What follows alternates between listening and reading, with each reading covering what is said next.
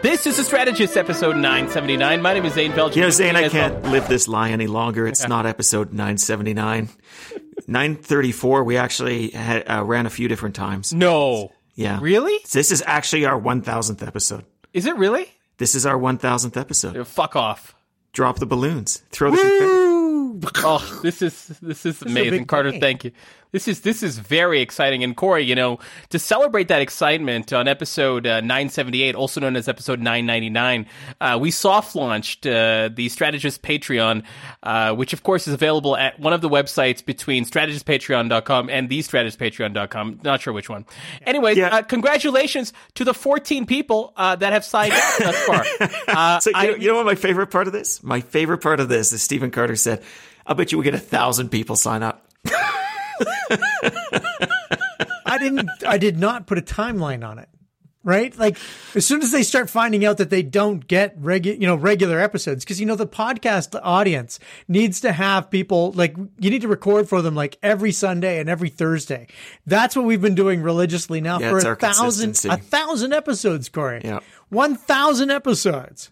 Well, we always said the first thousand were the trial episodes. Yeah, they were it's the now ones. paywalled. Yeah, yeah, yeah. Those are the, the, now now that now that you've had the sample of a thousand episodes of Sundays and Thursdays going forward, starting this Thursday, uh, you do need to be uh, a patron on Patreon in order to get the Thursday episode. So to do that, you know, that's the lowest level. That's $6 a month. You can send topics and questions to Zain. He will ignore them. Yeah. But you will get your Thursday episodes. And depending on our recording schedule, that's somewhere between a low $1.50 per extra episode or infinite dollars if, yeah. if we actually end up. You know, if we don't do any. Yeah. There's some risk. There's some risk there for you. You pays your money, you takes your chances. uh, yeah. So consider it. Consider it hard. Now sell uh, the ten dollar level, right? I mean, that's the one that okay. that's the one that Zain thinks people really want to buy. Fucking terrible at sales. Jesus Christ. Sell the ten dollar level. Oh, yeah, can I step in at some point? No, I, okay. sure. Okay, go for it. StrategistPatreon.com. Okay, so that's where you need to go in order to sign up for the Patreon. Now, Corey, let's be very clear. At Strategist Patreon, there's there's multiple levels, but the lowest level, I'd say that's where a significant value comes from. Of course, there's more value at the ten there's significantly more value at the 20 and then of course Carter there's there's the infinite uh, $1500 version which uh, which I'm sure which I'm sure there's a real leap. There's a real leap between tier 3 and 4 the $1500 one is value though because you get to sit on stage with us during the live show and we will make fun of you during the live show. There's still time to buy. That's the only way in to the live show on, on next week. It's, the only way. it's a really a very very tragic level because it's not only you pay for friends you're actually paying for enemies this oh, is, yeah. This is true. And we'll try our best. Now, we can't guarantee this. We'll try our best to make sure that $1,500 doesn't just get you a, a seat on the stage for our show, but any live show. We'll try our best. We may not be able to succeed, yeah. but any live show at the Martha Cohen, we'll try to reserve a spot for you on stage. I mean, it may or may not work, but once again, you, you, you arts, pay your money and take your chances. Arts right? Commons whole... in general. I mean, you could be in the Christmas Carol, for God's sake. We're making it happen. I don't know. That seems like a good, that seems like a good That's value. a great deal. Great deal. It's yeah. a great point. Great yeah. point. Ten dollars a month live stream video. You can actually watch how the sausage is made. It's exactly like listening to it here. We actually had to we had to invest in new new software to do that. We had to spend money to get people. Well, to it's a it's a good thing those fourteen fucking people have signed up to to support this well, They've also we got three hundred. We, we, got four hundred people coming to the live show. We're, we're making we, cash. Bank. What? Are we gonna record? Are we gonna record an episode for fourteen people? Here's what I say. Oh yeah. If no, if yeah. no more than sixteen people sign up, I'm not. I'm not showing up. I'm not. I'm fucking not showing. Are you fucking kidding me? There is a 50-50 chance you don't show up on Sunday, anyways. Pure, or, or, you know, you don't even. Are you gonna come to the live show? Can we get a verbal commitment that you'll oh, be there? We should say. We should say for anyone attending the live show, the bar opens at uh, at seven. So if you do want to come early before the show, um, Stephen and Corey will be there maybe a quarter past seven. I'll show up uh, closer to showtime. Yeah. Um, I, I, have uh, no intention. You have to do a technical rehearsal up. at four. Uh, we'll see. We'll see. Can you works. please be there? I'm asking for for everyone. At four? this is ridiculous. Carter, pull up the email. Do the run show. Pull it up. No, we're, we're good. We're good. We're good. Are, are we good? Corey, anything We're else? good. Anything else on your soft sell for the uh, strategist Patreon? Thursday episodes now on. We'll we'll do. Okay, I, I will say this: our Thursday episodes will continue. They'll be on Patreon. We might throw in some additional experimental stuff in there too. Might do deep dives on things. Might do chatter on on things that we find interesting that might not neatly fit into a segment. Um, happy to discuss what that looks like. Do indeed, if you do sign up, we'll figure out a way to to have you send me topic ideas, etc. I will ignore ninety eight percent of them, but that two percent, you could be part of that two percent. I mean, it's all a gamble, but it really could be worth it for you to to to ensure that you send us topic areas and, and pay uh, your Patreon uh, dollar amount for the Thursday episodes, which. Uh, which we might may or may not record on Thursdays, Corey. It's really this really could be a tremendous value or a tremendous grift, and I don't I really don't know which one yet. Jesus. Is it Yeah, I'm the one who needs to work on the sales pitch. no, out. listen, okay, very listen. good. I'm sorry. I, I'm sorry. Uh, Let me just tell you something. There's a reason why we sold out so quickly for the live show. I have to say, my infomercial was about 95% of the reason why. Oh yeah, that was good. Yeah. people Yeah, love good. that. Yeah, yeah, Yeah. People did like that. Yeah. Are we good? Are we good? Are we good shilling, Corey? Yeah, let's do a show. That's Yeah, good. I wish this was we- live streamed. You've got like your hands on your temples as if you're like losing consciousness. What's going on? are you are you okay? Can we get on to something that people it. care about? I did really well with my AFL predictions this week, and I just wanted to spend some time talking about it. You know, like really well with my AFL predictions. I'm now in second place in my league. Uh, this two person league of yours you won't shut up about. Just There are way more than two people. There's like 14 people. I'm in Okay, the we're gonna leave that. We're gonna leave that there. We're gonna move it on to our first segment. our first segment, super pumped. Stephen Carter, Corey Hogan, Oh yeah, Jason Kenney went viral on Friday for uh, pumping car, no, pumping gas and pumping car into his truck, pumping gas into his truck, and then not being able to take out the nozzle. Uh, this video viewed more than more than a million times on Twitter, made the rounds, but I don't want to spend too much time on the actual now meme, I guess. Uh, uh, but I want to talk about the art of the photo op and what to do when your photo op goes wrong. And Carter, when I when you saw this for the first time, when you saw this online, uh, what was your first feeling? Was it sympathy for for Jason Kenney? Was it fear? And then let's get into the where did your strategist brain go on this in terms of oh shit, how do I clean this mess up? I want to talk about that overarching theme on, on this segment around you know what a practitioner or strategist or a comms rep what goes through their mind, how they construct these photo ops to begin with, and then how do they plan for them to go disastrously long, wrong, kind of like how it did for Jason Kenney. So Carter, top line thoughts. I've kind of teed up what I want to do for the rest of that segment, but but give me your top line thoughts, and I'll do the same for Corey next. I'm not sure I felt sympathy for him. In fact, I just kind of more or less looked at it more in a detached fashion. I thought, you know, I bet you they ne- they didn't practice uh, because filling up your car with gas is, you know, seriously.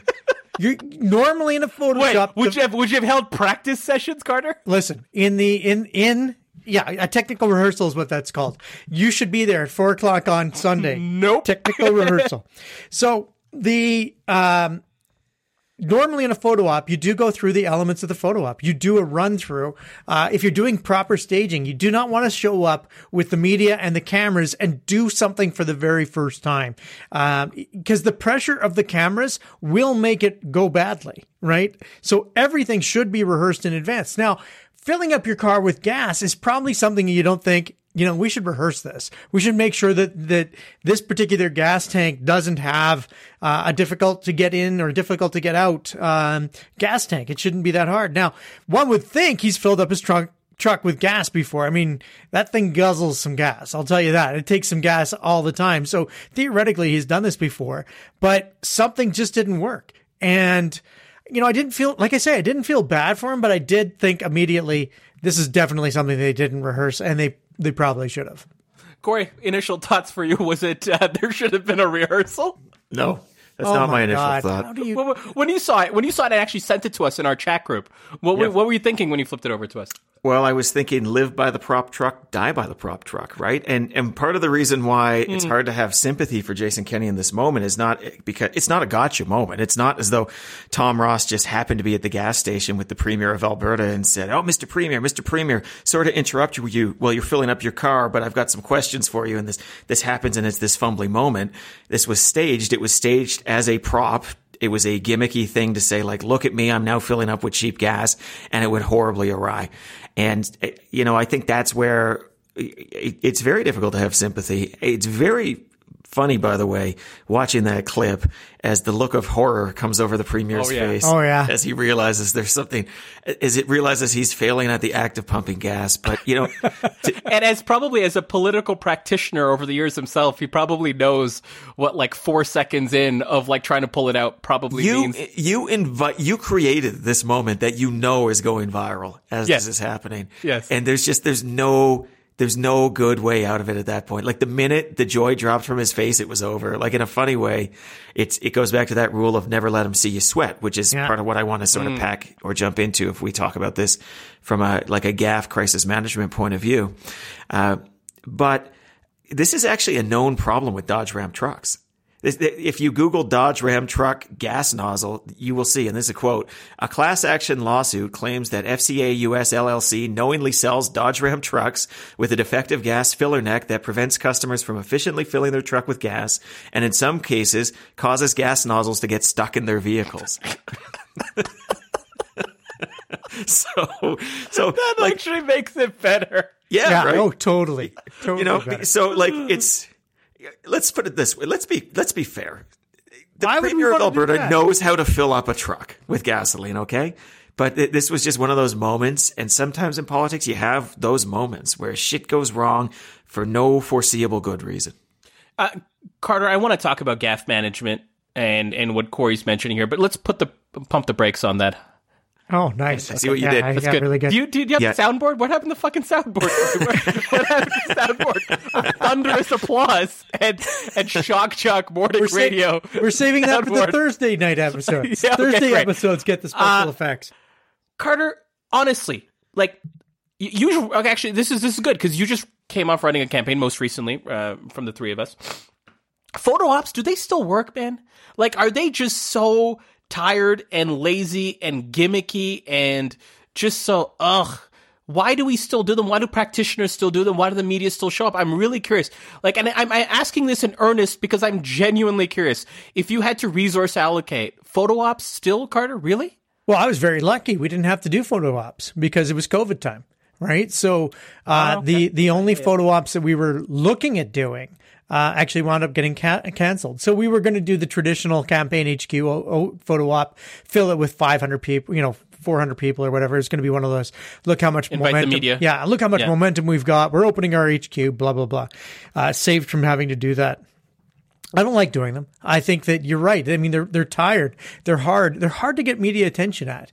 Um, it's easier when the when you're the premier or you're the mayor or you're the the prime minister because um, they have other questions they want. You know, the media want to layer on other questions at your photo op. You want them to focus on your photo op and get your message out. That is your goal. Yeah. Their goal yeah. is to get you on whatever the topic of the day, whatever the topic of the uh, the moment is, and it's a little bit of a jousting back and forth between what you want and what they want, and and you know it, it's part of the deal, right? Part of the deal is you know you're going to have to answer some of their questions, and they know they're going to have to ca- they're going to have to cover your, um, you know, your photo issue or whatever you're doing that particular day.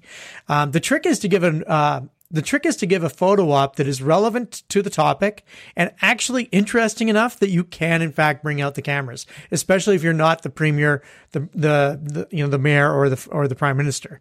Um, so if you're the candidate in trying to actually do a photo mm. op. You can't just do, you know, like, oh, we're going to do a uh, defend or you know defend the draft or drop the draft protest that they did this weekend uh, throughout Alberta, and we're going to have the media show up because we've got everybody dressed in red.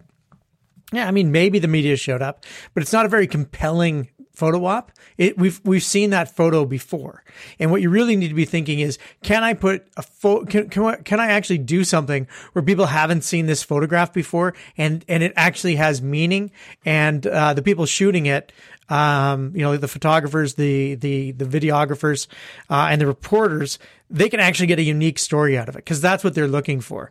Um, they're looking for a good story that's packaged up that people will watch. Mm. Corey, how is? Uh, I'll ask you that same question in a second, but maybe you can help us understand this how is a photo op sold to the media? Is it sold generally, come watch the premier pump some gas? I expect not, right? Or, or, like it's probably scaffolded in what you said, right? The, the, the tax is no longer being applied on the provincial side. The gas is cheaper. The premier is going to pump some gas. How are these things generally sold? And then to your point, from a practitioner's eye, the efficacy and the effectiveness of photo ops these days, your commentary on both. Yes. Um, well, there's there's two things that you can think of when you think of a photo op. You can think of a pure photo op where it's no questions. We're just going to be. This is an opportunity Doing for stuff. photography to be taken.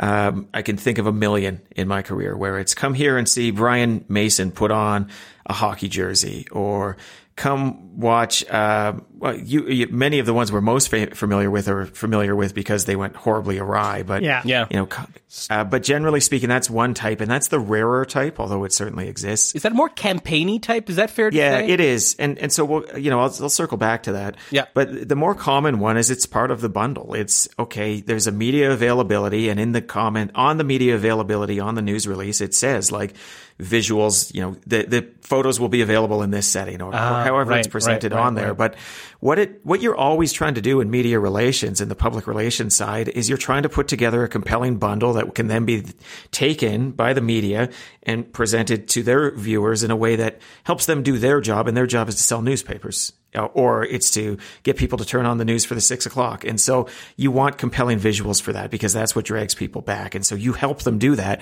by providing more than just standing in front of a lectern all of the time. Mm-hmm, maybe, mm-hmm. maybe, that lectern's in front of a jet engine. Maybe it's not a lectern at all. Maybe you're going for a run with the person who was affected by this, whatever it may be. Uh, so I, I think they're actually pretty important still. I think the idea of compelling visuals has not changed because of the internet or social media. I feel if anything, that hook is more important um, because you you can't sort of guarantee eyeballs in the same way because every individual reader is going to decide whether it's worth sharing or not.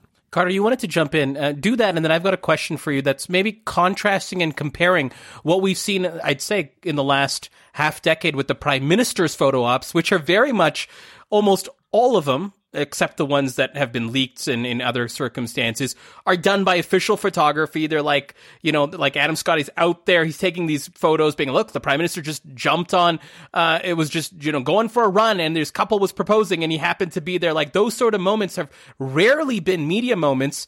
They've actually been moments where the PM's photographer has kind of fed to the media. But Carter, you wanted to jump in and I'll get that contrast piece in thereafter. I think that uh, Corey's point about the backgrounds and stuff is really interesting because this is now a moment when uh, we are watching different campaigns go in different directions. Uh, there's the formalized photo op that, that Corey described. You know, like uh, Flair Airlines is opening up in Edmonton, and uh, you know, in front of Flair Airlines uh, stands Premier Kenney saying, "This okay. is going to be 350 new jobs for for Albertans for a good five or six months," and this is.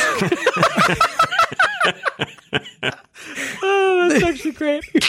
so, so there's that standard photo op, but then there's also something that's happening in the culture in the media right now. And that culture in media now has people popping in front of their bathroom mirrors to take TikToks, right? And some of the politi- no, no politician has been tremendously successful at TikTok yet. I mean, people will come at me it's with saying he's got 900,000 followers. They're not real.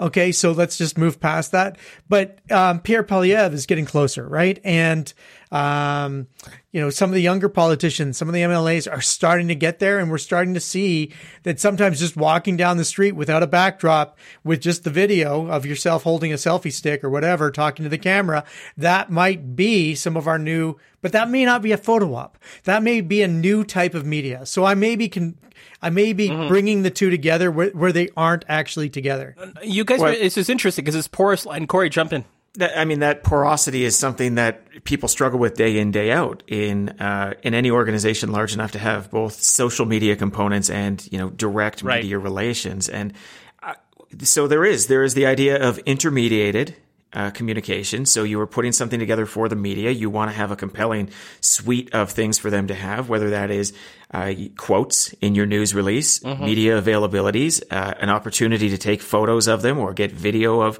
of the principal who's talking, uh, whatever you think is going to help build that. And then there's what we called a decade ago the content marketing side. That's the owned content. That's the things you do yourself and produce yourself.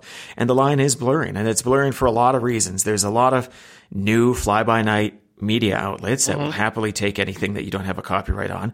There are existing older media outlets that just don't have the budget to send people everywhere and will take content uh, You less- create, yeah. yeah, that you create, less intermediated. Maybe I've seen way too many times in my career at this point, people write a story entirely from a news release, and and you think, poof, ouch, okay, but you know it's fine, and it's the way it's sort of going, and so that line is a little bit blurred, right? Yeah. But generally speaking, historically, and that this is changing as we're talking about that porosity, you could pretty much guarantee that the the file photos you presented of your person in the greatest light is not going to be that that interesting to the media. They're going to want to get their own photos in part because they think their reputation rests on on not looking like their Pravda, right? Where it's the premier has shown up or or has sent you a bunch of photos of, of you know like him flexing with enormous muscles in front of a you know whatever it is, but yeah.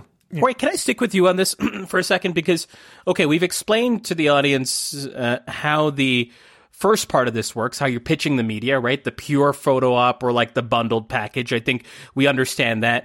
What goes on in the staffer capacity, Corey? Like if you are, let's say you're the director of communications or you're the, the staffer responsible for this bundle. Let's use that second category, right? Because I think this one was more in that bundle category. What are you prepping on your side? Are you, you're obviously prepping who from the media is going to be there, who you've pitched, what other sort of elements are part of your mini comms plan. And I'm getting closer, I'm inching towards the gaff and crisis management element. But before we get there, what are you kind of preparing for? Let's use the Kenney example for that photo op that happened at the end of last week. What sort of things would a staffer uh, have, have prepared for in that regard? Yeah, so there is no absolute this is the way you do it, but Right. generally speaking, you would have brainstorming done by your communications team who would come up with ideas and uh, ideally would know the venue if there was a venue in question or uh, would have a, an idea that they would be able to sort of run down with a gas station owner in this case or something Yeah. like that. But it was likely operationalized by Tour, and during a campaign, probably Tour would do it all from soup to nuts, Yeah, right? They, yeah. the, the day before, they would be scoping out the venues uh, that they were going for the next day's announcements. They would be looking at the angles. They would be thinking about the visuals. I, I have seen tour people do things like if there's an inconvenient exit sign, knock that exit sign out of the way, or no, they've got to take it down or cover it up in, in some sort of sense, right? So they're they're actually doing the shot, like they're sitting back with their hands and they're saying, okay, what's this going to look like uh, as they set up the media risers here and they take the shot of our principal who's there how's this all going to feel? How's this going to be? And for things that are not so much the pumping the gas, but they will even, you know, stand up there at the lectern, someone roughly the same height as their candidate, and they will say, okay, that's what it's going to look like. And that's how the media risers will be set up. And we know they'll be set up at this height, and this is, this is how it's going to be. Um, so that's generally how it goes. It- when you have something like this gas pump thing, it's generally somebody has a brainwave though and says, I know how we're going to make this interesting. We're going to create a visual by sending the premier to go pump his gas. Right? That's, that's not something that happens accidentally. And that does tend to be more of a communications driven approach to these things. Carter, what else is you've been a chief of staff to a premier? What else is part of that plan? Is is is and this is where I'll kind of start getting into the crisis element of it. Are like remedial or plan Bs or if this goes wrong sort of elements built into that plan or is that just gut instinct? If it happens it happens. Tell me from your experience and then let's talk about best practice in that regard too. Like where is this talking about porosity where is the line between over planning for something to go wrong versus political instinct uh, for if something goes wrong. We've got the brain, we've got the brains and the talent to figure that out. H- how do you kind of balance that as a political operation? I'm sorry if I'm getting too into the weeds. I just find this interesting I mean, myself. Jean Charest just let out a, uh, a video tonight, right? So it wasn't a video, photo op, but I'm going to continue our porous uh, connection between these things and just allow us to, to, to you pull examples. He's standing in front of a, uh, uh, essentially a, a wall of brochures, right? You know, like you go to the, Yeah. the, the tourism place and there's all those brochures you can take. Um, he's standing in front of that. And, you know, he just looks like he's a guy lost on vacation, right? He looks like he doesn't know where he's going. And so you would, as a, as a advanced person, a good advanced person or a good social media person, and this all blurs, you should be looking at and saying, what's the symbolism here? What is the symbolism that we are sending? And is it some sort of a symbolism that will in turn flip back on us? So I'm not necessarily planning for the gaff right? I'm not planning for the mistake. What I'm For it to go planning wrong, for right. is that this thing that we set up, how is it going to be read poorly, right? Um, you know, you're you're you're doing a um, a thing where you're talking about the poor and and you know, or you you know, there's a you know, there's a thing where you're trying to get get, get restaurants to to to take all their leftover food to homeless shelters. I don't know, right? Just a thing like that, right? You don't show up in the Gucci suit, right? Like you don't show up in the perfect clothes. You make sure that you're dressed appropriately. You're you're planning the shoot so that it represents the message that you want to get across. That's your primary goal, not to necessarily say, you know, what if he can't take the you know the gas handle out of the truck. Like that's not something you're thinking about because that's just probably not going to pop into your mind. What you might be talking about is you know is this really the message that we want to send at a time when we've had climate crisis in alberta? You know six of the 10 largest climate events have been in alberta. Um, it- you know we just had the west coast completely washed out and we were unable to access the lower mainland because of flooding. Is this the time to have the premier pumping gas? Now if it was Rachel Notley, it wouldn't be. But this premier wants to send the visual signal that's the opposite of that. So it was totally fine. So he sent the visual signal. No one on his team thought, you know, anything was going to go wrong. And for all intents and purposes, it didn't go wrong until that moment when he was unable to extract, which is something no one's planned for.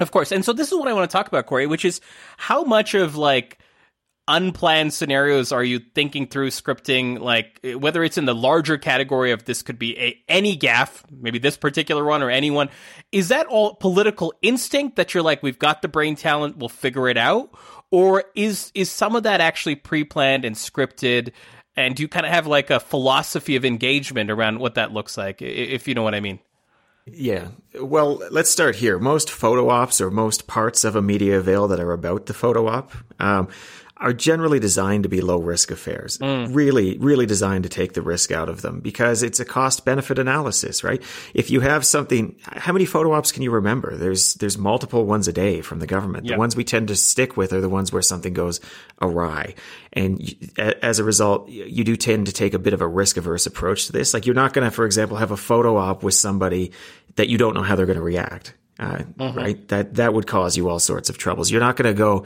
for example, and uh, like Main Street in deeply hostile territory. You're going to go to the this store that you already know that they they love you at that store and they'd happily tell you about all of all of the good things that can go on. Uh, but there are, you know, there are kind of global approaches you have to take to this because things do go wrong. Um, I can think of simple, dumb things like uh, gusts of wind coming up, knocking off or down all of the visuals that are behind. I can uh, think of some of the the bigger, more embarrassing ones that are more about the construction of it. There was this when I was in government. There was this dreadful bud- budget shoe photo op with Joe Ceci where he wore virtual shoes. And uh, so he's wearing, yeah, so he's wearing like a VR headset and he's putting on virtual shoes as the budget event. But the photo op is just a man looking lost with his arms out wearing a giant helmet, right? So, uh, you know, construction fails there. But when when you get stuck with a bad photo op, there's there's just a couple of variations of the same rule, which is never let them see you sweat. Because a bad photo op's one thing. It becomes a worse photo op when it looks like you can't handle the bad photo op in, in some way, shape, or form, right? So you just smile, you don't flinch, you keep moving on with it, you go with it, right? And uh, it, it- when we think about the truly horrendous photo ops, I would imagine if you search your brain for them, you will think of the reaction of the person actually being the more damning thing nine times out of ten. Gilles Duceppe wearing his hairnet. Oh, yeah. What the 2000 election? yeah yeah yeah Do you remember that? Anyone remember oh that? god yeah The forced smile on his face was worse than the hairnet. Yeah. Right? Because he, he looked so clearly like, oh, fuck me. Look, this is terrible. he know he in the moment he knows what's happening Dan Quayle, potato, adding the E when he when it goes wrong, and you get almost that curb your enthusiasm style Larry David look on Yeah. his face, like oh fuck. Okay. Uh, George Bush with the grocery scanner, same thing. Like the, the moment where they're caught and it's terrible is actually is is the kind of the capturing thing. Uh, lesser extent because it's more a physical reaction here in Canada. Robert Stanfield fumbling the football sure. The look on his face. Well, the, Uh, the one I always remember is Stockwell Day on the we- on the jet ski. Well, Skidoo? Yeah, yeah. yeah. and you know, funny to me, I can't recall his reaction there. I don't remember his that's just- reaction. I I, just- I feel like that was that was more of the type Well, with it's the because it's virtual coming from shoes. so long. It's just like Yeah. you're like, okay, Trey. But Carter, same question or, or say, a version of that question to you. Let's get more particular. When you when you what were your what would your rules be in terms of gaff management? Corey's talking about never let him see you sweat. It's always the reaction that matters more. What were your sort of rules that you try to hammer into a candidate or the staffer on site around if anything goes wrong, here are your principles of how you adopt this. And then we'll get into the specifics of this Kenney one and what you guys would have done. But what are some of your rules around gaff management or or, or, or can you manage this gaff on the fly in the moment? Well, I mean, if you're if you're really good, you can manage the gaff in, on the fly and in the moment. Um, you know, you you rise above it and you you know you make a joke or or you do whatever. Um, and I think that Kenney actually did a pretty good job of not just like I think he died for five seconds and then he rose above it afterwards, right? Kenney was, you could see him die a little bit right at the beginning and he knew this was going to go viral. Um, and he rose above it kind of immediately thereafter and he kind of made a joke about it kind of in the moment which was pretty fun.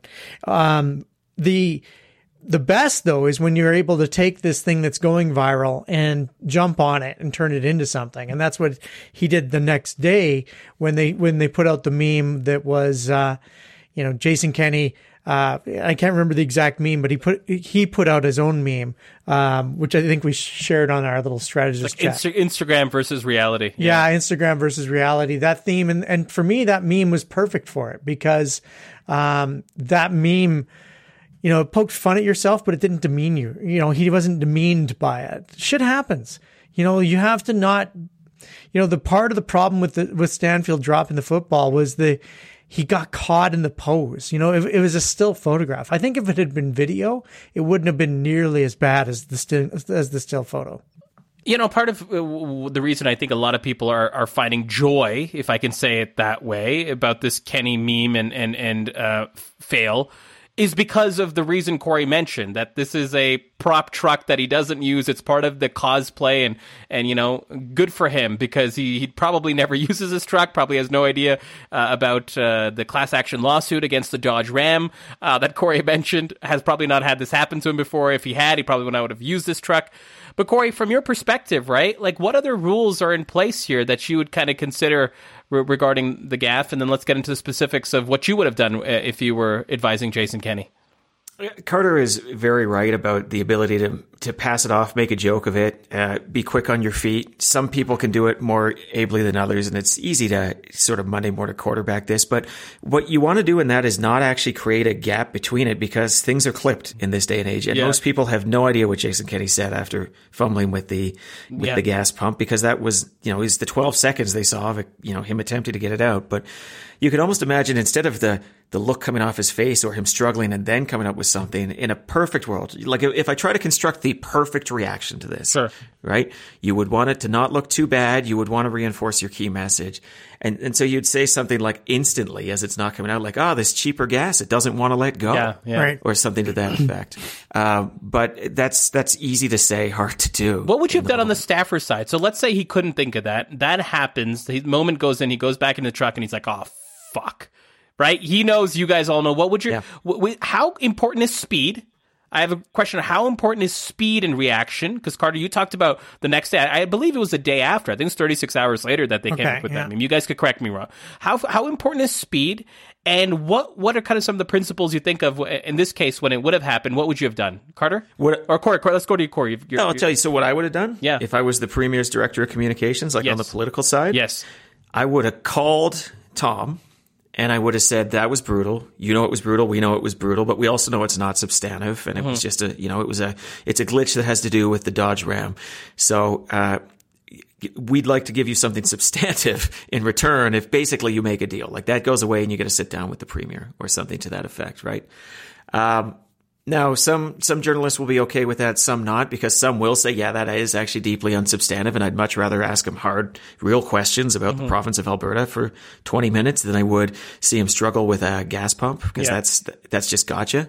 Um, but you've got to you got to have the right relationships in order to do that. You've got to be quick in order to do that because in this day and age, you're throwing that shit up those Twitter trades still happen, Corey. Like, Oh, for sure. For the- fucking sure they do Yeah, all the time.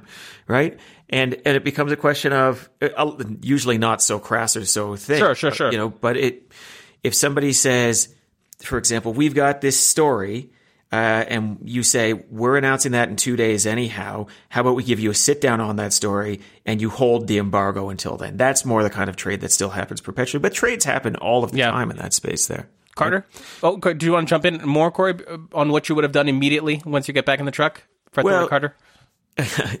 after sobbing deeply for 15 minutes. Uh, no, no, I, I think that's it. That's that's your options. Besides that, yeah, you want to be able to go quick on the social media and have your response, but the reality is that's going to run around. Uh, The number of people who sent that to me in a 30 minute span was pretty unreal. Yeah, I, yeah. that was virality, the likes of which you don't often see in a province of like Alberta. There's 1.2 million views on this thing Tom Ross put out, who, by the way, must be as popular with the premier's office as Madison Cawthorn is at an orgy Yeah. right now. It's just Jesus Christ, Ca- Carter, Carter.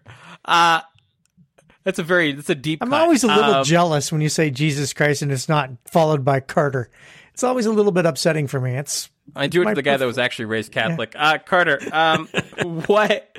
Uh, by the way, to both of you, Islam. Uh, I, I'll tell you more about it at the live show. That'd be great. Thank really, you. I'll, t- I'll tell. Actually, I'll tell everyone about it at the live this is show. probably this is probably not the week where it's easiest to sell that though. Oh, right? I mean, uh, by the way, we are. Uh, I don't know if everyone knows this, but uh, no food will be allowed at the live show until the sun is set. Uh, it is, we're actually following Ramadan rules. Uh, um, just- you just just let it know. said there'd be alcohol No- at seven o'clock. I said the bar will be open. Okay, okay. And I will be arriving at eight. okay, it's not because I'm a prima donna. It's because it's Ramadan. Okay. Carter. Uh, what would you have done? You get back into the truck. What was your first? What's your first uh, instinct? Is it is it the trade or is it something else? If if you're if you're uh, righting the ship. Uh, first thing I'm doing is I'm reinforcing with the candidate or the premier or whoever. That was good. Don't worry about it. The fact, the fact that you're, Seriously though, seriously. you're going to go viral, right? Sometimes it doesn't matter. So what is he going to go viral about? Why the fuck was he pumping gas into his truck? Oh yeah, the decrease in the pa- gas tax. More no one remembers that. No one is remembering that. not today. true. No one is trying. Not true. Oh, that's- more people. More people know about. More people know about this than they would have if this thing hadn't gone viral. I'm not saying it's the best way to do things. I'm not saying you're setting out to do this, but if it happens, it's not all bad. The premier didn't look like an asshole. He looked like someone who was, you know, you know, it, it was taking him aback. He, you know, the world didn't end. It was just something that happened. And in the overall scheme of things, you can't let that get you down. You like, you don't want that to stand in the way of doing the next photo op. You don't want someone to say when you go to plan the next photo op, well, we can't do that shit. Remember that time we just put the, the, you know, we put the gas pump in the gas tank and we couldn't get the damn thing out. Oh, that's terrible. Let's not do any more. You got to reinforce with your candidate. You, you, you did achieve the goal.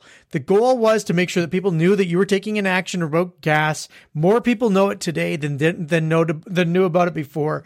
You achieved the goal. That's honestly the first thing I'm doing. The second thing I'm doing is looking for what they did, and that's the humor in it. I thought Self-deprecation. I thought that that was fantastic. I mean, you know, even even to tweet, he, could have tweeted the actual thing and say, you know, because Tom Ross, when he wrote the tweet, basically said, "I can't imagine standing in front of a bunch of cameras and having this type of thing happen to him." Jason Kenney could have tweeted something very simple like, "Yeah, me neither," or "I wish I wish I could forget," or something like that, and it would have been just fine. Like, get in front of it, laugh along with the people laughing, and you're you're you're 10 times better off. The worst thing to do is have the candidate think, well, that fucking sucked. And everything being negative for the next 24, 46, you know, 48 hours. Corey, react to Carter's ma- Carter, candidate management strategy here. I mean, I think there's general agreement where he went with the other piece, but the candidate management strategy here around telling the candidates not all bad, it, it can like what do you think of that? I'm kind of curious from your your eye of having dealt with in many candidates and elected uh, officials. What do you think of of that candidate management approach? I, th- I think it's okay, although it's not quite the way I would approach it. Um, I, because there is no doubt the candidate is going to see negative feedback on this, is going to hear people saying, oof. So I think you do have to maintain your credibility with your candidate and say, oh fuck, well that's not the way we thought it was going to go. That wasn't ideal. Mm-hmm. But on the plus side, people are going to be talking about this, and on the plus side, there's what are the things they're not going to be talking about as a result? Because let's be clear, mm. there's a lot of things going on right now that Jason Kenney would rather not be discussing. Everything from RCMP investigations to leadership review accusations. So. Um, is it really that that bad for him? For the past three days, we've been asking whether he can pump gas. Of course, the man can fucking pump gas. Of course, he can. Uh, and and so that just becomes kind of a silly thing that his opponents will latch onto and, and make jokes about. But is it fundamentally going to change how people see the premier of Alberta? I seriously doubt it. So you know, if I was in the truck with him and I was saying that, I'd be like, yeah not not great, but there's a silver lining here yeah. rather than just saying it's all silver lining. Put the rules together for me again, guys. What were they from the top? So Corey, you had a couple on your page, right? You ultimately saying don't let them see you sweat. Carter, you've thrown in the the humor aspect. What other sort of rules, so to speak, if you were trying to enshrine this as a bit of a one pager, would you leave folks with on uh, gaffe management? Well, I think the speed thing does need to speed. be captured. Yeah, yeah, speed matters. Speed. Carter, and, what else? And don't let it define you. Like it, it, it, mm. it, it try not to make the mistake to begin with, right? But don't let the gaffe define you because the gaffe is going to happen. There's going to be things that happen outside of your control. And, uh, you know, sometimes they're got on camera. I can tell you stories about candidates, you know, uh, candidate doing a photo op that, uh, jumped off a rock and gave herself a concussion and had to spend the rest of the day in the hospital. Um, so that didn't show up in the news because that didn't get, that wasn't, that didn't turn out to be the picture. So we got lucky. But those types of things happen all over the time, all the time. Don't allow yourself to be defined by the gaffe. Try and own it as you move past it. Corey, round us out. What other rules do you want to throw on the on the table here? Think about whether it actually matters. The really, and maybe that's not the words for the rule, but mm. the really damning gaffes are the ones that reinforce the negative that exists about you mm-hmm. already, right? So George Bush, George H.W. Bush at a grocery store, seeing like a, a laser scanner, being just an absolute marvel about this technology as though he had not walked into one. You know, this was the 80s, and even in the 80s, they were not new, right? Maybe it was the early 90s. Dan Quayle, potato, trying to add an E. Well, the, the thing is, is, is Dan Quayle a lightweight? Is he an idiot? So that sort of reinforces him being a lightweight, just as the grocery scanner reinforces an out of touch elite. Just as Stockwell Day showing up in a wetsuit is just the shallowest man in the world. And so some of these things become reinforcing of criticisms that exist and criticisms that are substantive and will actually change votes. I actually don't believe this is one of them. You don't I think, think this so? Is, no, I, I absolutely don't. I think this is and both of you are saying no. Interesting. Okay. I think it's embarrassing, but it doesn't reinforce a negative about Jason Kenney. Like it's not like people are sitting around saying, "Okay, guy," but I really question his ability to pump gas. Yeah, I've is always thought. Pump, is it pump? Is it pump gas? No, it's so, like do normal things would be the equivalent. But is that something people actually say about Jason Kenney? I don't think hmm. so. Yeah, I mean, we all know the blue truck's a prop but no one thinks he doesn't pumped gas before. No one thinks he's never bought milk, right? Like this is this is a guy who's. Uh, so you think that you think the space between the prop truck and all those other normal tasks is is is large enough that that it it doesn't bridge one to the other, so yeah. It it would be out like he's not because it's not because he's driving his Prius hybrid that he's not able to figure this out, right? Like he's got his Tesla and he hasn't been able to figure out how to how to pump gas because all he does is know how to plug in his Tesla. He's secretly got a smart car he drives around at night. Yeah, yeah, no. And there's no one fueling his car for him. You know, like he it, it it's just it's just awkward. But I think because we all know that he's actually got a security team that drives him 99% of the places, and the truck is a prop truck. That's just we're gonna leave that part. segment there. We're gonna leave that segment there. Move it on to our next segment. Our next segment, pure and simple. Yes, we spent 43 minutes, Corey, on a photo op, on a 12 second video clip. We extended that to 43 minutes uh, because that's the value that people get from this show. And and think about the value they'll get on a Thursday, guys. The Pierre Poilievre campaign, the rallies, the social media, the announcement a, a day, the uh, hookah uh, crypto bro videos. I mean, I have to say, this is not my cup of tea. I suspect it's none of our cups of tea, but there seems to be something going right and something happening with the Pierre Poilievre campaign. And Carter, I want to ask, am I wrong? Am I wrong in my assessment of of the energy, the momentum, what they're producing here? Like from a once again, let's just make this a through line of the episode from a practitioner's eye. When you're dissecting what you're seeing, is it good? Is it noteworthy? What do you, what are you kind of feeling, and what are you kind of uh, analyzing when you see the Pierre Poilievre campaign go through uh, this spring? I keep looking for reasons why it's not real. I keep looking for mm. a reason not to believe it, right? And and I can come up with a few.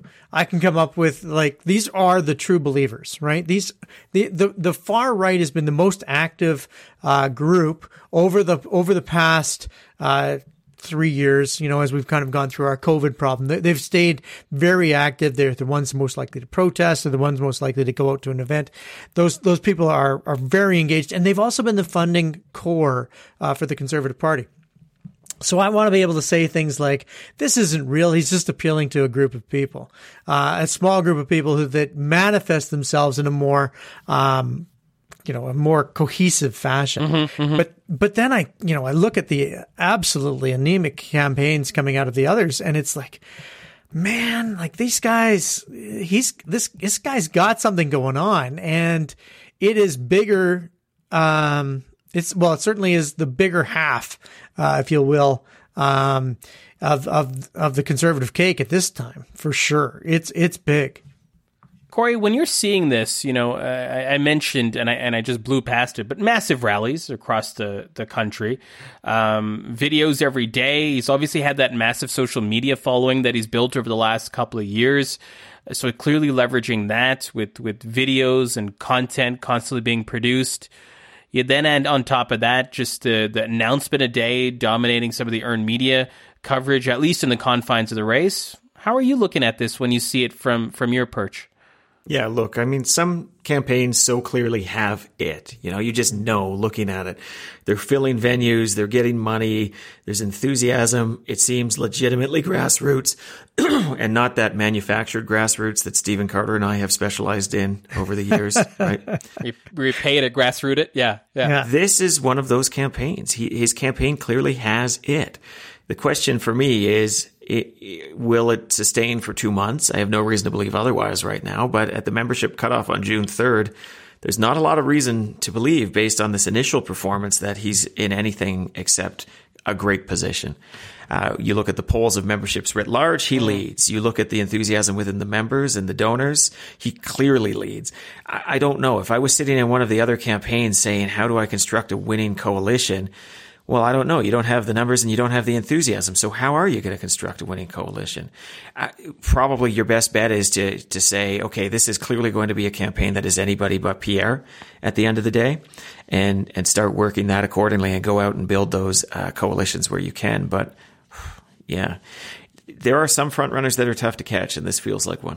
Carter, you know, I, this is this is interesting about the notion of a front runner campaign. You've often said, and we've talked about it on this podcast before, how in in in the right situation, you wouldn't want to be the front runner. Yeah. In this case, would you want to be the front runner? Well, I think there's, uh, geez. So most of the time when you don't want to be the front runner, it's either because there's a momentum opportunity. So there's a large percentage of the pop, of the population of, of voters that are undecided and they will move in and they will fall in, um, either probably against the front runner or, or there's a, more of an equal opportunity to get them. Um, a leadership race can be a little bit tricky in that regard. Now, the other place where uh, not where being the front runner is really dangerous is in a preferred, you know, preferential ballot type of structure. Uh, the preferential ballot means that if you get less, basically the math works out to if you get less than 40% on the first ballot, um, it's very difficult to pick up the rest because there's a reason why people don't vote for you on the first ballot. They don't like you enough. So there's there's certain math that you can use to uh, to to leap from second place or third place, as Ed Stelmach did or Alison Redford did in the leaderships here in Alberta uh, in the uh, early 2000 in the 2000s. Um, this feels a little bit different. This mm. feels like Justin Trudeau, uh, where it didn't matter what the rules are he is such a front runner in the liberal leadership that, you know, Martha Hall Findlay is just not going to catch him. right? It's just not going to work out. Yeah. Um, maybe Mark Carney could have could have played something, but realistically, uh, Justin that that was Justin Trudeau's to lose, and Pierre is now getting into the place where it could be his to lose, right? Yeah. And it doesn't matter what the process looks like.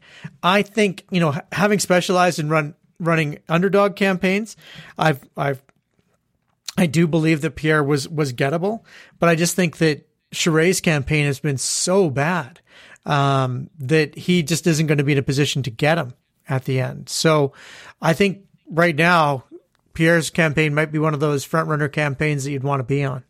Corey, how how if you were advising uh, one of the other candidates right now, Brown and Charest, uh, to take the mantle of anyone but Pierre, how how do you do that? Like Carter, you've done campaigns like this where you've coalesced against a quote unquote front runner.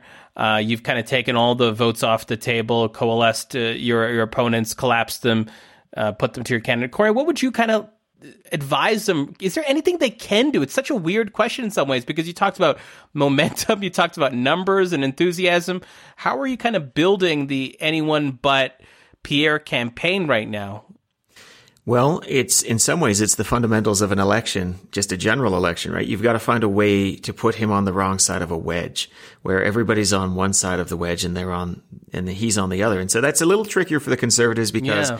yeah, you mentioned two candidates who he could clearly wedge against him alone saying he's too right wing. Yeah. Right? Not electable, but is that going to work with Leslyn Lewis's supporters? No, if anything, you're just going to push them to make their second choice Pierre instead of uh, you know Charest or or Brown. So uh, it's got to be it's got to be something a little more nuanced than that, or maybe there's Yeah. got to be multiple things and multiple strategies here. Um, but y- you need to to effectively say this guy has uh, you know he just condemns the conservative party to the wilderness. True conservative could win, career conservative can't, or something to that effect. I'm not really sure what it is at this point, but that's the challenge they have. Um, it's easier in some situations than others to do an anyone but because there's one candidate who's so clearly to the right of the other candidates or to the left. But interestingly, Pierre is not the most right wing candidate Yeah. running for the conservative leadership. So he's a, he's in a great position right now. Carter, what are your thoughts? Like, what's both from a morale, like internally, as well as organizational perspective? If you're on one of the other two, let's say a Brown or a Charest campaign right now, what do you? What's going through your mind Um, when you how- when you see this? When you see the social media, when you see the numbers, when you see all of this, you're like, "Fuck." What What are you thinking? How are you processing it? If you're inside one of those camps, and I'm making them uh, interchangeable, but feel free to, to disentangle them if you'd like. Yeah, I mean, I think so. I think I'm going to approach it different. Like if I'm Leslyn, Leslyn Lewis's campaign, I'm thinking, how can I slice off a piece of that for myself? Right? Yep, Like how do. I how do I take that that uh, how do I go find that crazy right wing side? If I'm if I'm Patrick Brown or Jean Charest's campaign, I'm saying, what have we done wrong? what have we done wrong that we haven't been able to run the campaign that we need to run? And I'm trying to, I'd probably be making changes right now. Um, there, there are multiple campaigns that can be run in any campaign. You do not have to run the same campaign to be in the leadership, right? Like, you know, Pierre Poilievre's large rallies and such doesn't need to be the model that that everybody else follows. Everybody else can Right. be doing a different style of campaign. But I would, I, if I was in Brown and Brown and Charest's campaign specifically, I'd be saying, how is it that uh, what kind of campaign is available to us that we can look as successful as this guy that is now the front runner um, in people's minds? Because I need to be able to start pointing to things that that put us in the game, and uh, that's probably the thing I'd be working on right now is what type of campaign do we need to run, and and it's going to be easier said than done. It doesn't pop into my little brain right around away. like what that swim lane is that you can own that shows Yeah, some like- some metric of viability like it's you, you're not going to win on at least what he has right now right like Right. the metrics that he's killing on so competing in that lane doesn't make sense but you you are you struggling with am i getting this right to find a lane that could be like oh shit jean Charest's doing really good at x Yeah, I, if I was Charest right now, I wouldn't step set foot outside of Quebec. Right, I w- I would say there are 75 ridings there, and we're going to kick ass in Quebec. And then once I've established that I own Quebec, then I'd go to where he was today in Halifax, and I would say, I own now Quebec and I own uh, Atlantic Canada, right? And and if I own Atlantic Canada and Quebec, I am in this. Um, and that's probably what I would start doing is saying, okay, that lane may be available to us. That lane may be there. And then if I were Patrick Brown, I'd say, okay, I'm going to own all of Southern Alberta, uh, Southern Alberta, Freudian, uh, Southern, Southern Ontario, right? I am going to own it. And if I'll tell you something, if the 905 in Toronto is owned by Pat, Patrick Brown and Quebec and uh, Atlantic Canada are owned by Jean Charest, all of a sudden this is a much different race. But right now, it looks like everywhere that the, the Pierre Poilievre train stops, he owns. So you better start showing showing some ownership. Corey, you wanted to you wanted to get in on here, um, and I see you nodding to Carter's last two points around the dynamics of uh, Brown owning Ontario, Charest owning uh, Quebec. But your thoughts on like how how these two campaigns may want to think about uh, what they're seeing? Yeah, well, there is definitely some logic in carving up real estate. That's less important in a preferential ballot. Obviously, you want to fish where there's fish. So is going to have better luck in Quebec. Brown's going to have better luck in the 905. That's where they should focus their efforts accordingly. But that doesn't mean either is required to ignore the other areas. But yeah, I, I agree with Stephen. Everywhere that Poilievre goes, there's big crowds, including in Southern Ontario, including in the hmm. 905, including in Ottawa, right across the river from that Quebec stronghold of Jean Charest, allegedly, right? So you've got to think about, as always, and I hate to say it because I often would say this is not a winning strategy in a general election, but you've got to expand the number of voters out there. If you if you can't hmm. win the voters that exist in a leadership review, you've got to expand the number of voters there. And I'm just waiting for somebody, and I assumed it would be Charest, maybe it could be Brown too, to run with a like. I'm not asking you to buy a membership to vote conservative. I'm asking you to buy a membership to vote for a sane conservative party. Like, like that feels like that's there for that so many Canadians. There. Yeah. Yeah. Who are watching with horror.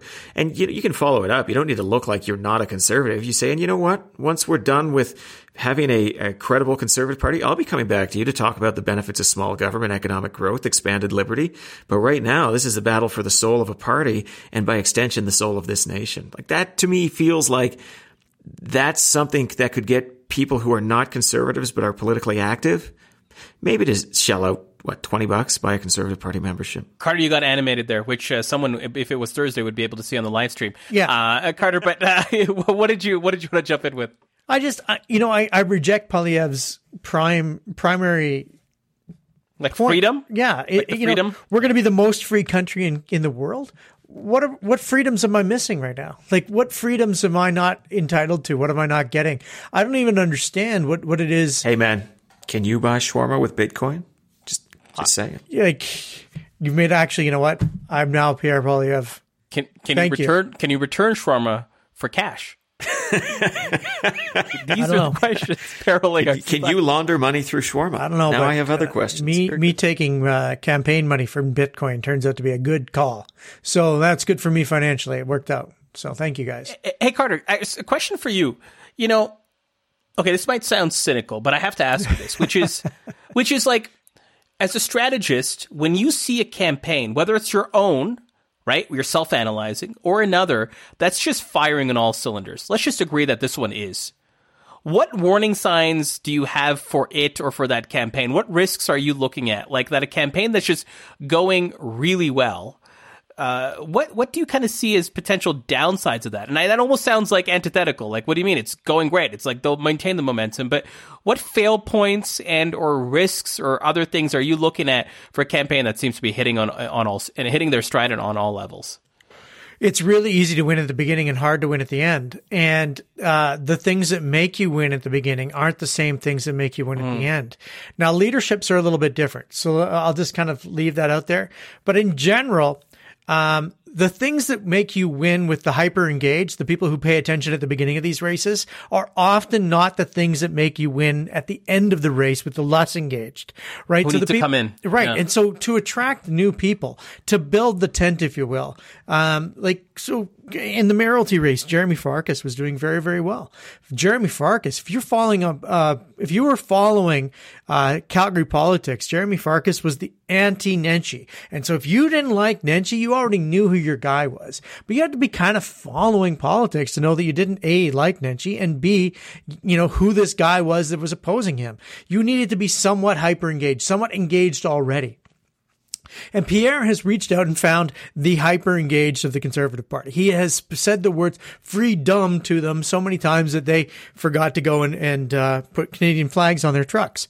Um, while they struggle to get the gas, you know, the gas pump out of their gas tank. This, this is who they are. And he's found them. Great. If that remains the only audience, you're going to win. But just being mm. able to speak to that audience may alienate you from other audiences. And so if I was talking to the Charest and Brown campaigns, I'd say don't sweat it yet. But do know that if you don't find a way to bring in the next level of like we, you know, Alison Redford was at 19% with two weeks to go. You know, she got 19% of the first ballot and she wound up winning the next week. Well, or two weeks later. Why? Well, because we engaged a whole bunch of new people. Women came in and said, yeah, we can have this woman become premier, right? We like what she's talking about. And they came in en masse because they could buy memberships right up until the second ballot. That's, that's what I mean is like the less engaged came in and changed the race. Now, in this particular case, it's harder. The less engaged have to be involved before the June cutoff, right? So it's, it's going to be tougher, but I do think that just because you appeal well at the beginning doesn't mean you appeal well at the end. Corey, what what lessons, if any, are you taking from what you see right now in the Pierre campaign? Whether it be if you're, um, you know, the Liberals right now and, and watching this thing as the governing party or the NDP, or just simply as a political practitioner, are there any lessons or or things you'd want to underline that this campaign is doing well that you'd kind of either double down on or want to want to note uh, as you as you observe it? Well, there's things from the outside that I would instantly say okay, is is any of that replicable? But mm. Any campaign worth its salt as it's going on always is looking at what the other campaigns are doing and what's working for them, why, uh, and what's not. Both in a let's steal it if it's a good idea sense, but also a is there a way we can derail this? Is there is there an inherent weakness in this that uh-huh. we can uh-huh. point out? Um, and if you wanted to be deeply cynical, you could say things like, uh, "Wow, that's a pretty monochromatic crowd that uh, Pierre Poilievre's had in a lot of different locations." for example. Um, you know, it seems to be a combination of gray hair and no hair at other locations. That like there there are things that you look for. You dismiss uh, it if you wanted yeah, to. Yeah. Yeah, dents in the armor that you can start poking at there. Um, you have to be careful that you don't see that and convince yourself that means you're actually winning or anything like that, because guess what? They get to vote too. But, um, if you see things that are working for them, then go and say, okay, well, how did they get 300 people to this event? What were the channels that they used? What were the messages that they used? Is any of that available to us? Is it specific to who he is? Is it specific to his message? Um, and, and just grab the components you can as you can. I mean, I say it all the time and I'll say it again good strategy comes from good analysis. And a huge part of analysis on any campaign is having your head up and looking about and seeing what the other team is doing too. So you've got to be keeping an eye on that and seeing what you can learn from it. Carter, let's ask you the more specific question. If you're the governing liberals right now, what are you what are you looking at and how worried are you? If you are in the PMO, if you're in the Liberal Party operation right now, how worried are you? How skeptical are you of what you're seeing from what Pierre Poilievre is doing, at least how he's mobilizing, to your point, Carter, the hyper engaged, and perhaps creating a new cohort of hyper engaged uh, with this campaign uh, right now? I don't think this is a great move for democracy. I don't think that, you know, Pierre and his um, misinformation campaigns because that's ultimately what I do think they are is misinformation. This is how he he tends to win. He takes uh, a kernel of truth and turns it into a, a two and a half minute video. Um, I don't think that's good for politics, but I don't think it's bad for the liberals. Um, I think that you know Corey pointed out the the age and uh, ethnicity issues that that Pierre's running into. Um, the liberals, I think, still have the best possible outcome having Pierre win. Right? It it it, it he is the he is to the right, and their move to the left, I think, does kind of slow them down. But I think that the Canadian population is following this right left break, and uh, there's more on their side, less on on Pierre's side. So I think that from their point of view, they're probably looking at it, and, and they should be worried that he's a better organizer than them, but I don't think that they need to worry that he is a better he's better in step with the Canadian population. Corey, do you agree with that? What would you be looking at right now if you're the governing Liberals? I suspect right now the governing Liberals are looking at it and kind of laughing and saying, we could only be so fucking lucky. Mm. Um, although I, I, would say if I were them, approach with humility, be careful. Uh, yeah. Uh, the reality is he has shown some strengths here. And also, as I've said many times, sometimes governments just lose, even if the other option is bad, right? General elections, though, are very broad based. And turnout does tend to be 70, 80% these days, yeah. right? It's not like when we were scraping down into the low 50s in the 90s when, when it just seemed like low stakes, low interest elections here. It's hard for me to imagine that in a broad based voter pool that, uh, Poilievre is going to do particularly well. So, um, does make it more likely the liberals win. It does, of course, make the consequences of them losing more significant. And so that's part of why I would be a little bit nervous. I mean, think about how much people joked about, oh, Donald Trump is the candidate for the Republicans now. now anything goes, unwinnable. But look at the consequences. If you're the liberals, though, don't don't get into it too much. You you want to get all your oppo ready. You mm. want to just absolutely crush this guy coming out of the gate if he wins with the leadership. He has provided you much, much fuel to do so. Uh, you want to define him really hard and really fast, the way Stéphane Dion was, the way Michael Ignatieff was when the shoe was on the other foot. Um, but now is not the time to be mixing up in the uh, Conservative Party election. But good strategy comes from good analysis. So watch it very, very closely. Be ready to hit the ground running in September, October. Beat the We're going to leave that them. segment there. Thank you, Carter. We're going to leave that segment there. Moving on to our final segment, our over under and our lightning round. Stephen Carter, I don't know if you've heard, but we do this for you. The final segment we always do for you. Stephen Carter, overrated, underrated photo ops. Um, I think they're overrated. I think at the end of the day, uh, photos aren't as important as they once were. Corey, overrated, underrated political photo ops. We spent 43 minutes on this segment. Uh, thank you, Carter, for the overall uh, overrated. I thank can't you. believe we spent that much time on anything. They're underrated. I think there is a general cynicism about photo ops. People roll their eyes and say, "Oh, just a photo op." pick up your goddamn newspaper and look at how many of the pictures oh are God. photo. Ops. How many of us have definition. picked up a newspaper in the last year? Okay, well, go to a God, website. Are you at a pure polyamorous? what's going on? Jesus Christ! how old and white are you, man? Like, yeah, Jesus Christ, and Catholic. Oh my God! Oh, jeez. Corey, are you in or out on how Kenney handled uh, his uh, his his gaffe?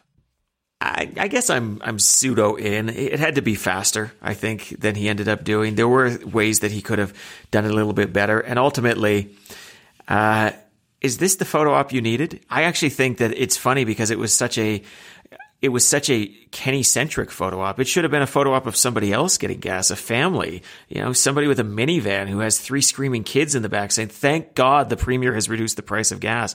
Why do we want a premier who many people, and I am not one of them, think is great, grossly overpaid, sitting there filling up his fuck off giant gas guzzling truck saying, "Oh, good, now, now we're great." I mean, I, I just think tonally it was off. It should have been about Albertans. It should not mm-hmm. have been about him to begin with. But if you sort of accept the event as was, his response to it was fine. It was a B minus, but it was a, it was a, you know, an awkward event that just sort of occurred never should have been in that situation in the first place, but not because of the great risks of pumping gas, because because it shouldn't have been about the premier. Uh, thank you for the unsolicited uh, grading, Corey, uh, as well. Uh, Carter, yeah. are you in or out on the class action lawsuit? Are you uh, are you jumping in? Are you gonna are you gonna jump in on the class action lawsuit? Yeah, I'm actually buying that truck so I can get in on the tra- uh, on the lawsuit. It's very good. Uh, Carter, in or out of how Kenney dealt with it. By the way, Corey wanted a, a, family at the pump, just like bathing in gas. That's what he wanted the photo think, to be. I think that that was actually an idea pitched in the West Wing season six. So, way to go, Corey, for stealing your ideas uh, from the West Wing. Uh, but you know, it'll be fine. No, I think uh, you know, whatever. He he should have had, he should have done everything faster. Um, but I don't think it was that bad. Carter, are you uh, thinking it's overrated or underrated? This this Pierre Poilievre momentum that we see right now, this campaign momentum. You talked about it from the hyper engaged perspective, but overrated or underrated? What you see between now uh, and and the end of the race? What are you seeing? I want it to be overrated. I think it's probably underrated. I think that these are the people who vote in the leadership. Um, so. Mm You know, I mean, it'll be interesting to see uh, what blocks of voters are brought out and how they're organized. Um, if if if multiple blocks are brought to the table, then maybe it becomes interesting. And I know that that's supposed to be uh, Patrick Brown's uh, real strength is is his ability to do ethnic organizing. So maybe that'll turn it into a game. Corey, overrated, underrated, the early momentum by the frontrunner Pierre Poilievre in the conservative leadership race.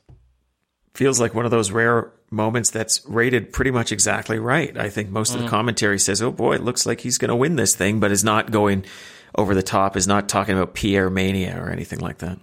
Pierre mania. Oh, good. God. Can you imagine, Carter? Can you imagine? I mean, anybody named Pierre going, you know, getting a mania in in Canada is that even allowed? Never heard horrible. of it. Corey, final one here, and this, of course, a big news story that you want to talk more. We want to talk more about. But Pope Francis has apologized for the conduct of some of some of members of the Roman Catholic Church in Canada's residential school system, following a week of talks with First Nations, Inuit, and Métis delegations. What do you make of that? Are you are you in or out on this uh, this apology from what you're sensing uh, right now? The, the the the positives that many are saying is that it's unprecedented. The negative many are saying, well, it does not acknowledge the systemic nature. It's kind of isolating the some members uh, part of it. What are you kind of thinking when you process this? Top line thoughts. Well, of course, discuss it on a future episode you you've unpacked it the way that I feel about it, which mm. is on one hand, I'm I'm thinking, well, by Catholic Church standards, it's pretty far, and I'm sure there's a lot of very angry hardliners in the church because of the Pope's uh, comments, I- including in this country. I would imagine um, there, there's going to be a lot of angry uh, hard right Catholics. On the other hand, given the scope of what went on, it does seem insufficient, doesn't it? So, but you know, it's in some ways people we we like to think the church should be something more than just a corporation, but in many ways it acts just like a corporation, and there are liability questions as well. Mm. And so the uh, the Catholic Church probably went as far as you could reasonably expect it to be, maybe even a little further than I thought it was going to end up. Carter, your thoughts on this, and and maybe I'll throw in another one. Do you feel like this inches us closer to a domestic on the soil of Canada apology by the Pope? I think it's an important apology. I, I'm not certain that it gets us any closer. I, am hope. I, I, would imagine, um, like we we continue to struggle with what reconciliation and justice looks like. Uh, you know, how do we get past this this um, this situation? And I, I think that the the apology is always appropriate. It's always appropriate to say you're sorry for things that have been done, um, but it's also appropriate to to to step forward and try and make things right. And I I don't know that the Catholic Church and the Canadian government have necessarily been able to step forward to start to make things right yet. Um, there seems to be a uh, time heals all wounds type of scenario with. Um, you know, but it it really doesn't. A, you know, generational um, generational impact will be it continues to be felt, and you know, one need only look at the statistics. Uh, the statistics of uh, Indigenous youth in care in in the province of Alberta tell us a story that says that things aren't right. Things aren't right yet and uh, given the fact that the numbers haven't changed in probably 20 years, um, it doesn't look like we're making much in the way of good progress to fix this generational problem. Uh, so I, I, I applaud the Pope for his decision uh, to to apologize. Um, but it's one of those situations where an apology is simply not going to be enough. And we as Canadians need to step up and figure out how to fix something that, frankly, most of us, uh, certainly me on this side of the microphone, I don't have the answer. Um, so I'll be looking forward to listening to those who may. I'm Going to talk a lot more about that, but we'll leave that there. That's a wrap on episode 979 of The Strategist. My name is Zain Velji. With me, as always, Stephen Carter, Corey Hogan, and we'll see some of you on Thursday.